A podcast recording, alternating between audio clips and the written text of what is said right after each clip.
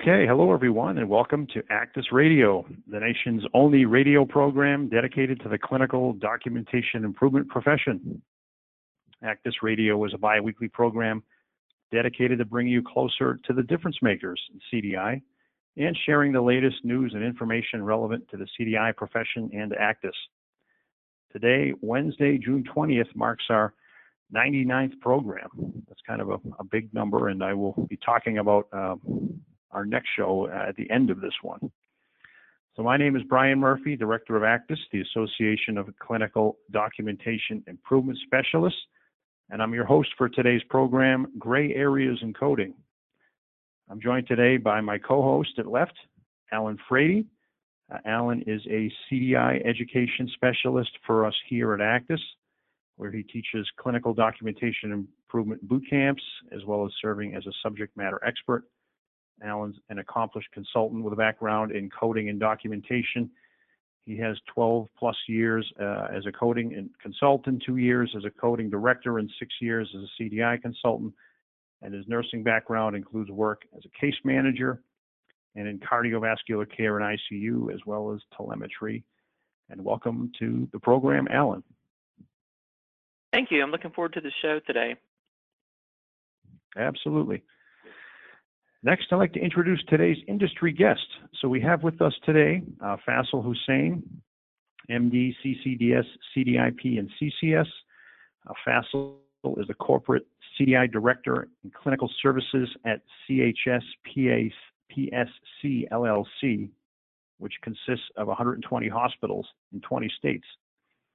Uh, prior to his current role, Dr. Hussain managed the CDI program at Robert Wood Johnson University Hospital, Somerset, and was involved in numerous initiatives, including changing the workflow for patient safety indicators and HACs, updating query forms for ICD-10 compliance, and creating an action plan to collaborate with case management to reduce symptom DRGs. Uh, Faisal's been doing quite a bit of work with us here lately at ACDIS. He's been on our conference committee the last two years and if you were lucky enough to attend our conference at, in San Antonio, our 11th annual conference this past, this past month, you might recognize Faisal as one of our speakers. And I'm pleased to have him on his very first ACDIS radio today, and maybe not his last, hopefully not. So welcome to the program, Faisal. Thanks for the introduction, Brian. Happy to be here for my first ACDIS radio appearance. All right. Well, as we always do, we're going to start with a poll question related to today's topic. I'm going to ask our audience to uh, weigh in on the answer that best pertains to them. It reads, how would you rate your knowledge of codes and coding guidelines? Would you say that you're at an advanced level, meaning you're frequently dealing in the very gray issues? We're going to be covering a couple on today's show. Perhaps you might describe it as intermediate, enough to be dangerous. Um, basic, maybe you just clarify the principal diagnosis and some secondary diagnoses and leave it at that. Uh, would you say that it's none, not part of my job? Believe it or not, I have heard of some CDI programs where coding assignment is entirely left up to the coding department, and CDI is purely focused on diagnosis and uh, documentation clarity or not applicable. Again, how would you rate your knowledge of codes and coding guidelines? Would you just say advanced, intermediate, basic, um, none, not really part of your job, or perhaps codes are not applicable to what you're doing right now?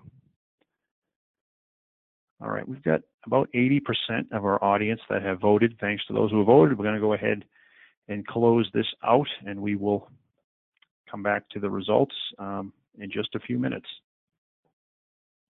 All right, as I mentioned, our guest today is Faisal Hussain. Faisal, welcome to the program and thanks for being a part of ACDIS Radio. Thanks, Brian. All right. Well, we're here to talk gray areas in coding, and there are many. Um, I've heard coding described to me as part science, but also part art. I think that's a pretty accurate description. And so there are bound to be scenarios up for interpretation and for which clear guidance doesn't always exist, you know, in the guidelines or in coding clinic. So let's just jump right in with a big one. Um, you know, clinical validation. We'll tackle this one first. Um, so the official guidelines for coding and reporting guideline um, IA19 has created a lot of issues, and it reads, you know, the assignment of a diagnosis code is based on the provider's diagnostic statement that the condition exists. The provider's statement that the patient has a particular condition is sufficient. The code assignment is not based on clinical criteria used by the provider to establish the diagnosis. So I think we're all familiar with that. Many of us maybe have heard of that, but what has led to has it's led to some to believe that clinical validation is not really necessary and that if a physician documents the diagnosis, the CDI and the coding department's off the hook, you can safely code it. Um, but that's not that's not the case, and there is an also coding clinic to consider, which consider which has added more um, in this scenario, and that coding clinic is fourth quarter 2017 page 110, which states, if after querying, the attending physician affirms that a patient has a particular condi condition in spite of certain clinic clinical parameters not being met, the facility should request the physician document the clinical rationale and be prepared to defend the condition if challenged in an audit. So um, let's just jump right in and start talking about this issue guideline 1A19, um, as well as coding clinic and clinical validation. Maybe I'll turn it over to Allen first to weigh in on this, and then we'll hear uh, Faisal's opinion on this. Thanks, Brian. Uh, the first guideline that you mentioned, what we affectionately refer to as Guideline 19, has certainly been a hot topic of conversation over the last year for sure. And I, we have encountered some coders uh, of the mindset that this takes them off the hook. And really, I don't blame them. They've got a, a lot of uh, production issues going on, and for them to stop and do a query and have these in-depth analysis is really not always part of their job description. They're, you know, they're trying to read the record and get codes on it. So this is kind of looked at as like a free pass. Okay, if the doctor said it, I can report it. Then you have coding clinics saying, well, not so fast because we know this creates denials. So I think that these confusing guidelines uh, from the different cooperating parties underscores the need for coders and CDIs to be more active in their governing organizations, asking questions, commenting to CMS, making suggestions even to the Coordination and Maintenance Committee. But in this particular instance, I think this can be solved by a staggered procedure where you first query, right?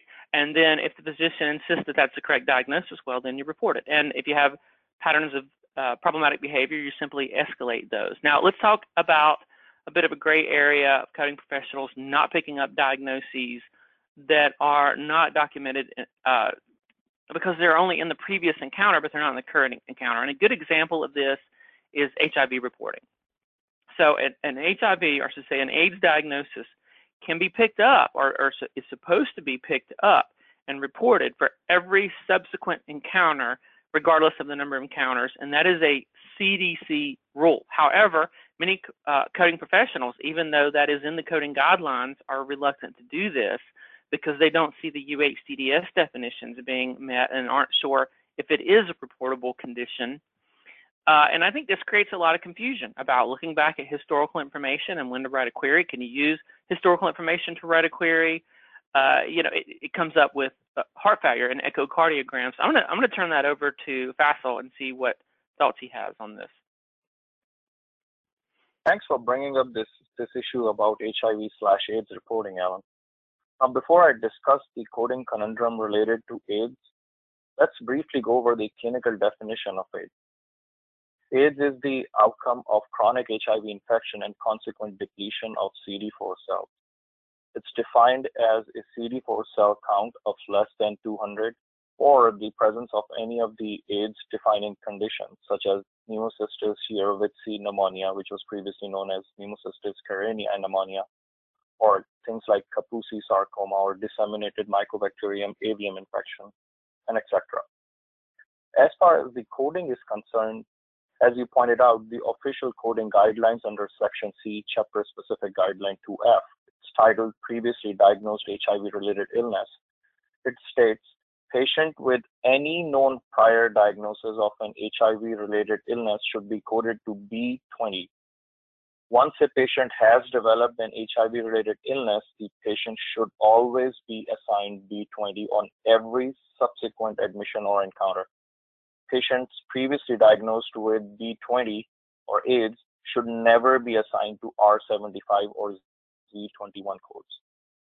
So my thing is this guideline looks at AIDS with its out-of-date once AIDS, always AIDS view. Simply based on clinical grounds, it really doesn't make sense to me. I feel HIV and AIDS codes need to be expanded. We have come a long way from 1980s when telling someone they had AIDS was like giving them a death sentence. Prior to introduction and widespread use of the anti combination anti antiretroviral therapy or ART, AIDS-associated illnesses were the principal cause of morbidity and mortality associated with HIV infection you know, with all the advancements in antiretroviral medications, these patients are now not only living for much longer periods of time, but they're functionally active too. You know, the way I see it, currently there is no code for advanced HIV infection, which is a commonly used term by the physicians to refer to an infection when the CD4 count is below 50. Also, one could argue why do these patients need to forever be labeled AIDS? Ideally, when patients achieve immune restitution, for example, by an increase in CD4 count more than 200 with antiretroviral therapy and do not have any AIDS defining conditions, they should no longer be considered to have AIDS, just cr- chronic HIV infection. In fact, if you look at the clinical indications for discontinuing opportunistic infection prophylaxis in HIV infected individuals, in most cases, they ask for prophylaxis to be discontinued when the CD4 count increases from less than 200 to more than 200 for more than three months in response to ART, or if the HIV RNA remains below the limits of detection for at least three to six months. And this is because of reduced mortality risk in these patients. So even from resource utilization point of view, or to accurately reflect risk adjustment in our patient population, this guideline clearly needs revision. However, until that happens, make sure AIDS is documented during every visit for now. I always recommend this because this will protect you against instances when coders inadvertently miss out on capturing AIDS or B20 since they rarely go back to see previous admission encounters due to productivity demands.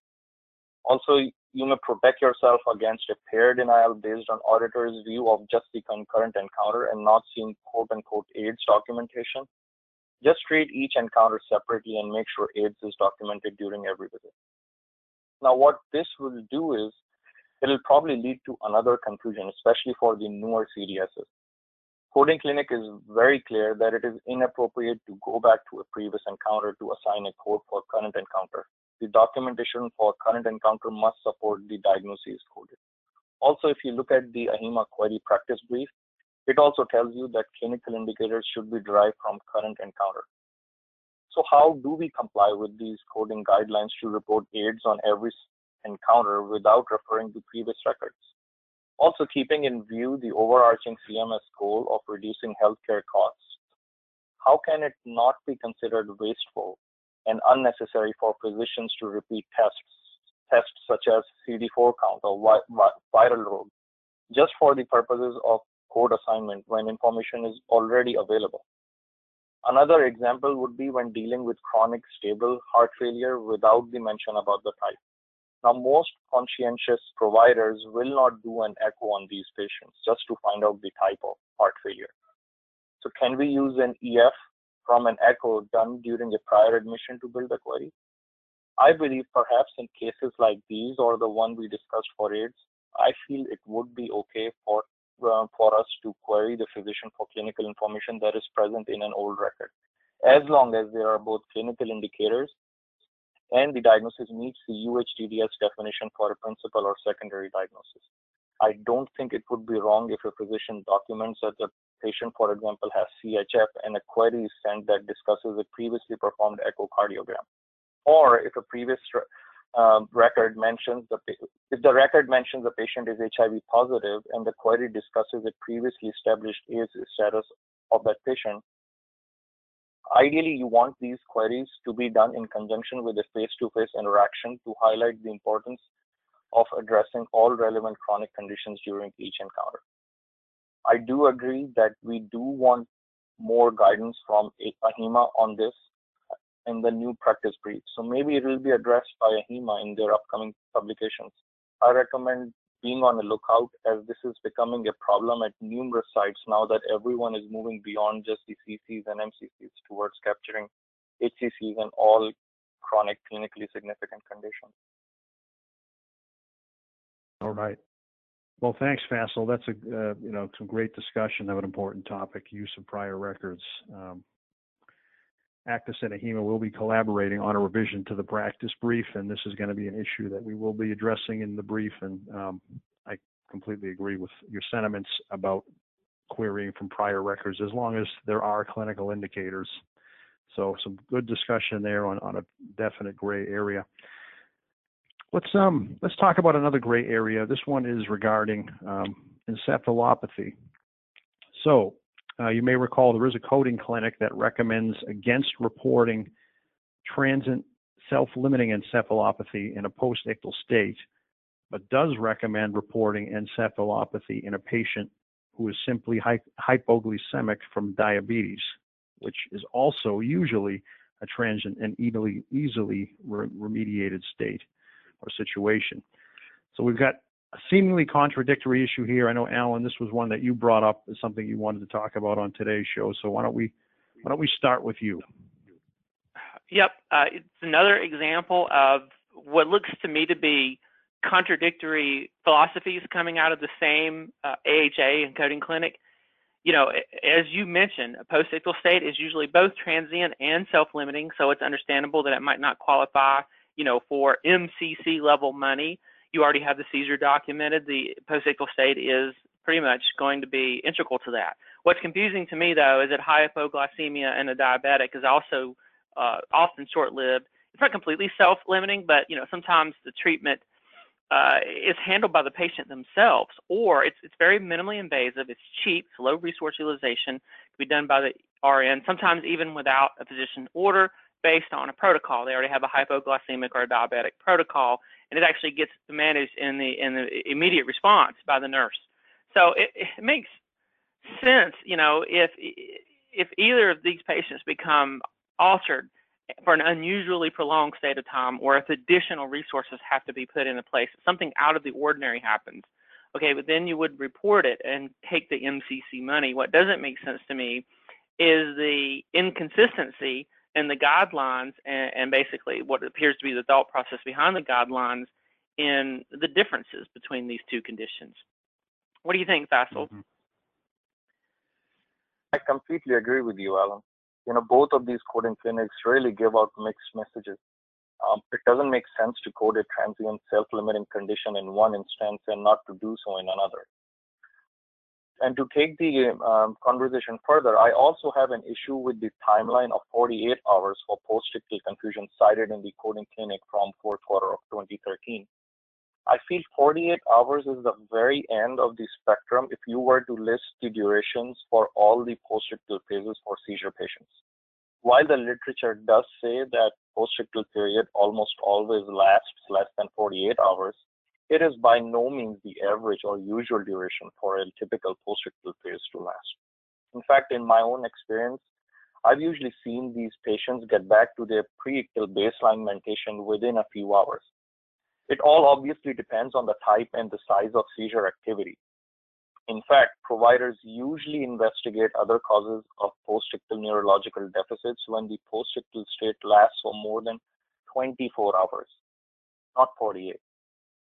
This would typically involve doing neuroimaging studies like MRI, maybe also doing an LP, other blood workups such as CBC, blood cultures, extracts, and etc. So not just from clinical standpoint, but also from resource utilization point of view, I disagree with the 48 hour that coding clinic references. As far as reporting encephalopathy in the simple hypoglycemic attack is concerned, I always advise extreme caution to both CDSs and coders. Despite of the unfortunate language used in the coding clinic, I always tell everyone to use critical thinking and see how much effort was invested in treating, monitoring, or evaluating the altered mental status and an, or, an encephalopathy. If all it took was just an orange juice or IV dextrose and the patient recovered pretty fast, which is usually the case in these patients, then an MCC of metabolic encephalopathy is not at all justified. You know, I wish there could be yet another clarification for this issue, third one at that, since this coding clinic from third quarter of 2016 was a revision of an older coding clinic from 2015. And I hope the new revision would advise to clinically validate the encephalopathy before coding it. All right. I want to point out, uh, thank you for, for mentioning the 48 hour period. I, when I first saw that, I did a double take. When you're actually taking care of one of these patients, if you can't get what's called a focal reaction out of the patient in pretty short order, you start to make phone calls and use additional resources. And definitely, as you said, you're not waiting 48 hours. You're going to start doing additional workup after three, four, five hours. There's going to be some additional work. How much work could vary on a case by case basis. But I think the 48 hour uh, rule as a blanket statement is just kind of silly. Mm. You know, these types of issues, and um, uh, folks on the phone might be interested to hear that we're we're starting up a new uh, regulatory committee to look at some of these issues that come out that maybe are, you know, things in coding clinic that need clarification. The only way to do that is to write to coding clinic and hope that it gets published in the main publication. Um, so we're going to be forming a committee. We're actually in the process of putting that together with Allen spearheading it to tackle some of these issues, um, which we really need to give a lot of focus to. And, and I'm glad to hear we're going to be getting that underway. So congratulations, Allen. I know we haven't even got started, but I think it's an important uh, important new committee to, to start up under the auspices of ACDIS to, to deal with some of these gray issues. And maybe just to wrap up here, because I know we're we're past time here, but just any advice. Um, we'll start with you, Faisal, on best practices for dealing with these types of gray areas. You know, getting CDI professionals and coding professionals, as well as physicians. Let's not forget the third partner in this, on the same page, and resolving these difficult situations as they occur. Look, I'm a firm believer in saying knowledge is power. So I will advise CDSs to try to be on top of the coding clinics and stay as up to date as possible with these ever changing coding recommendations as much as possible. I also cannot stress enough on the need for critical thinking and working out of your silos, having those important face to face conversations with the providers, and repeated education to them about documentation integrity and also about these coding inconsistencies and inadequacies. I will also emphasize on talking to peers in coding so that you can understand their challenges and predicaments when assigning codes, as it will result in you addressing these with the providers during your education to them. I owe a lot of my coding knowledge to my discussions with my coding colleagues. I learned so much from them over the years, as it is always a good idea to hear a different perspective on things. What do you think, Allen? Well, for the CDS that are listening, I would encourage you to, and as you just hinted to, try to step out of the training that you received where you learn two or three data points or two or three set of criteria and you base your entire you know profession on on if I see X and Y, I'm always going to do a query. You have got to start to expand your knowledge base. Otherwise, we run the risk of going into non-compliance adding diagnoses when they're not necessary, or missing diagnoses when they in fact exist. All right. Thanks, guys. Some great discussion here. All right, we're going to go back to our poll question. Our audience poll results are in. Before I share them, I'll repeat the question here briefly. How would you rate your knowledge of codes and coding guidelines? So, should be seeing the results on the screen. Uh, 28%, about a quarter of our audience would describe their, their level of knowledge as advanced. Uh, 50%, majority, describe it as intermediate or enough to be dangerous. Uh, 21% say basic, not much beyond just a principal or secondary diagnosis assignment. Uh, about 1% say it's not really part of their job. So Uh, maybe I'll start with you, Faisal. Any any thoughts on our poll results today? I actually did expect these results, you know, with most listeners considering their, their coding knowledge as advanced or intermediate. Since most CDI departments work so closely with coders, with CDS is really acting as a bridge between the coders and the providers. You know, our job really requires us to be familiar with coding. I would just caution everyone against the complacency and just making sure that they're up to date with, with new coding guidelines um, and coding clinic. How about yourself there, Allen? Uh, so those of you who answered in the 21% basic, not much beyond PDX, thank you for being honest. Uh, I'm actually pretty happy with the results. We only had, you know, very little that said not part of my job, and that makes me feel good. But of course, there's always more work to do. Even if you're in the advanced category, you should never stop uh, trying to learn what the next new bit of information is. Yep, absolutely. All right. Well, let's move on to our In the News segment. Uh, in the News is a regular segment of ACDIS Radio featuring the latest news and industry updates relevant to the CDI profession. Today, I'd like to discuss, and you should be seeing on your screen there, I believe, the release of the AHRQ National Scorecard on Hospital Acquired Conditions. Um, you can review the complete report on the AHRQ website um, I have another link to that here. Um, and this pulls up really an in-depth document that describes the methodology, the cost per HAC, and um, and some of the, the trends here. This is really the summary page I'm showing you here, and I'll of course provide these links in the post-show notes. Uh, but essentially, the AHRQ National Scorecard on Hospital-Acquired Conditions is a report that shows progress toward the goal of reducing hospital acquired conditions or HACs. These, of course, are conditions that a patient develops while in the hospital um, being treated for something else. So, based on the HAC reduction seen in 2015 and 2016 compared to 2014, the AHRQ has estimated a total of 350,000 fewer HACs. Uh, these reductions have led to projections that about 2.9 billion in costs were saved and more importantly, about 8,000 inpatient deaths were averted. Um, data reported in late 2016 estimated that from 2010 through 2014, HAC reductions totaled 2.1 million, which resulted in approximately 19.9 billion in cost savings and 87,000 fewer HAC-related deaths. Um, HHS has set a goal to reduce HACs by 20% from 2014 through 2019. It's specifically tied to CMS's Hospital Improvement Innovation Networks, which work collaboratively with federal and private partners uh, toward achieving this aim and building on prior successes. So some really good news here. You know, AHRQ estimates that if we do ultimately hit that 20% HAC reduction, the HAC rate in 2019 would equate to 78 per 1,000 discharges, which would mean about 1.8 million fewer HACs.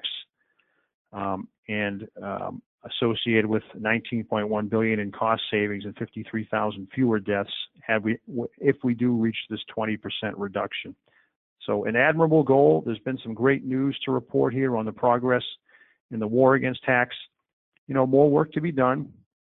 Um, as I referred to, the HAC rate continues to drop, but not as steeply or as quickly in prior years.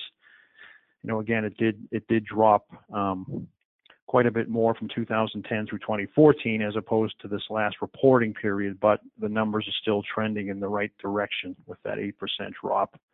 Uh, again, the, the news story in full is here. It's really cool is uh, AHRQ has provided some nice um, infographics. You know, I, I, think, frankly, these are great to print out. They give you a nice PDF full version. You can share them with your physicians. I'm sure some physicians keep hearing about burnout and being physicians being prompted to document in the chart. I know that HACs are a, are a, a, big part of what CDIs are doing these days, and CDI departments are focusing on these days. But we're we're showing measurable results here, um, and much of that is due to the work of CDI departments. And so you should be inclined to share this data with your physicians. Um, some really nice information here to check out. Again, I will link to those after the show, but maybe Faisal, just a quick comment on um, on this report and you know how much of a focus should HACs and PSIs be for any organization's CDI department. Sure. I think overall it is a very good report, and it is nice to see that we're trending downwards in terms of the overall reported HACs. You know, this is what started this whole transformation of our healthcare system when it was concluded back in late 90s, early 2000s that, you know, we cannot improve the overall quality of care without reducing the preventable deaths and injuries from medical errors. I certainly agree with you that, you know, there is still a lot of work to be done. But in order to rely on, on our data to make any decisions, we have to make sure that the data is clean and reliable. And I think that's where CDI has such a huge role to play. The improvements that we see in this report are probably due to both better documentation and through patient safety improvements uncovered by the hospitals due to the better documentation. Um, as far as PSIs and HACs are concerned, I think they need to be at the very center of any CDI efforts to improve the overall quality at any organization, especially in this value-based purchasing era that we live in. You know, next year in 2019, there will be a 2% withhold on, on all DRG payments. And based on how hospitals perform in comparison to others, they will get a portion of this back. Since patient safety forms such a significant portion of these quality comparisons, it's imperative that every CDI department across the nation becomes as familiar with all HACs and PSIs as possible.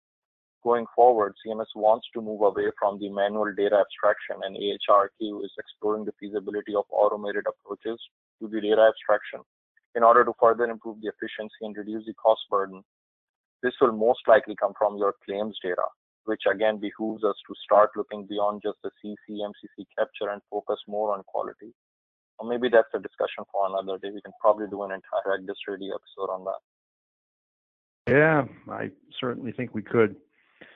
So again, recommend checking out the report. As you will see, not you know not not every HAC um, saw a decline. Pressure ulcers, slight increase here, as well as CAUTIs, but overall, again, some really good news here in the totals. So check it out. Share with your physicians.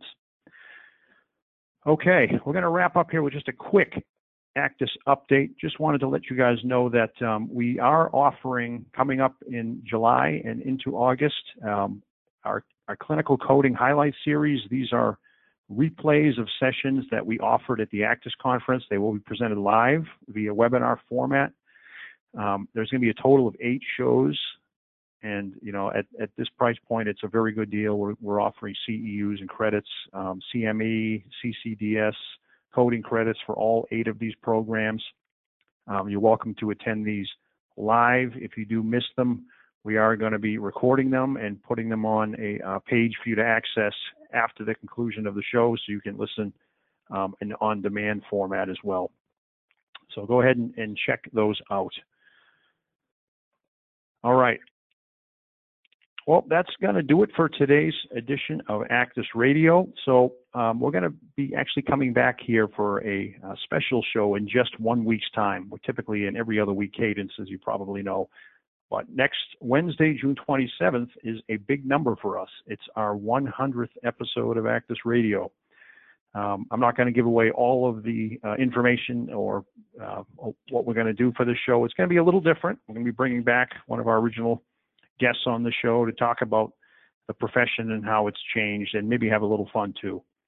So I hope you can join us back here again in one week for the show. Again, want to thank Faisal Hussain for coming on. Nice job today, and hopefully not your last program. Um, and for our listeners, if you have any suggestions or for future guests, ideas about the format of the show, if you like today's show about coding gray areas, want to hear more, please send me an email at bmurphy at acdis.org that will do it. Uh, and take care, everyone. We'll see you back here in one week.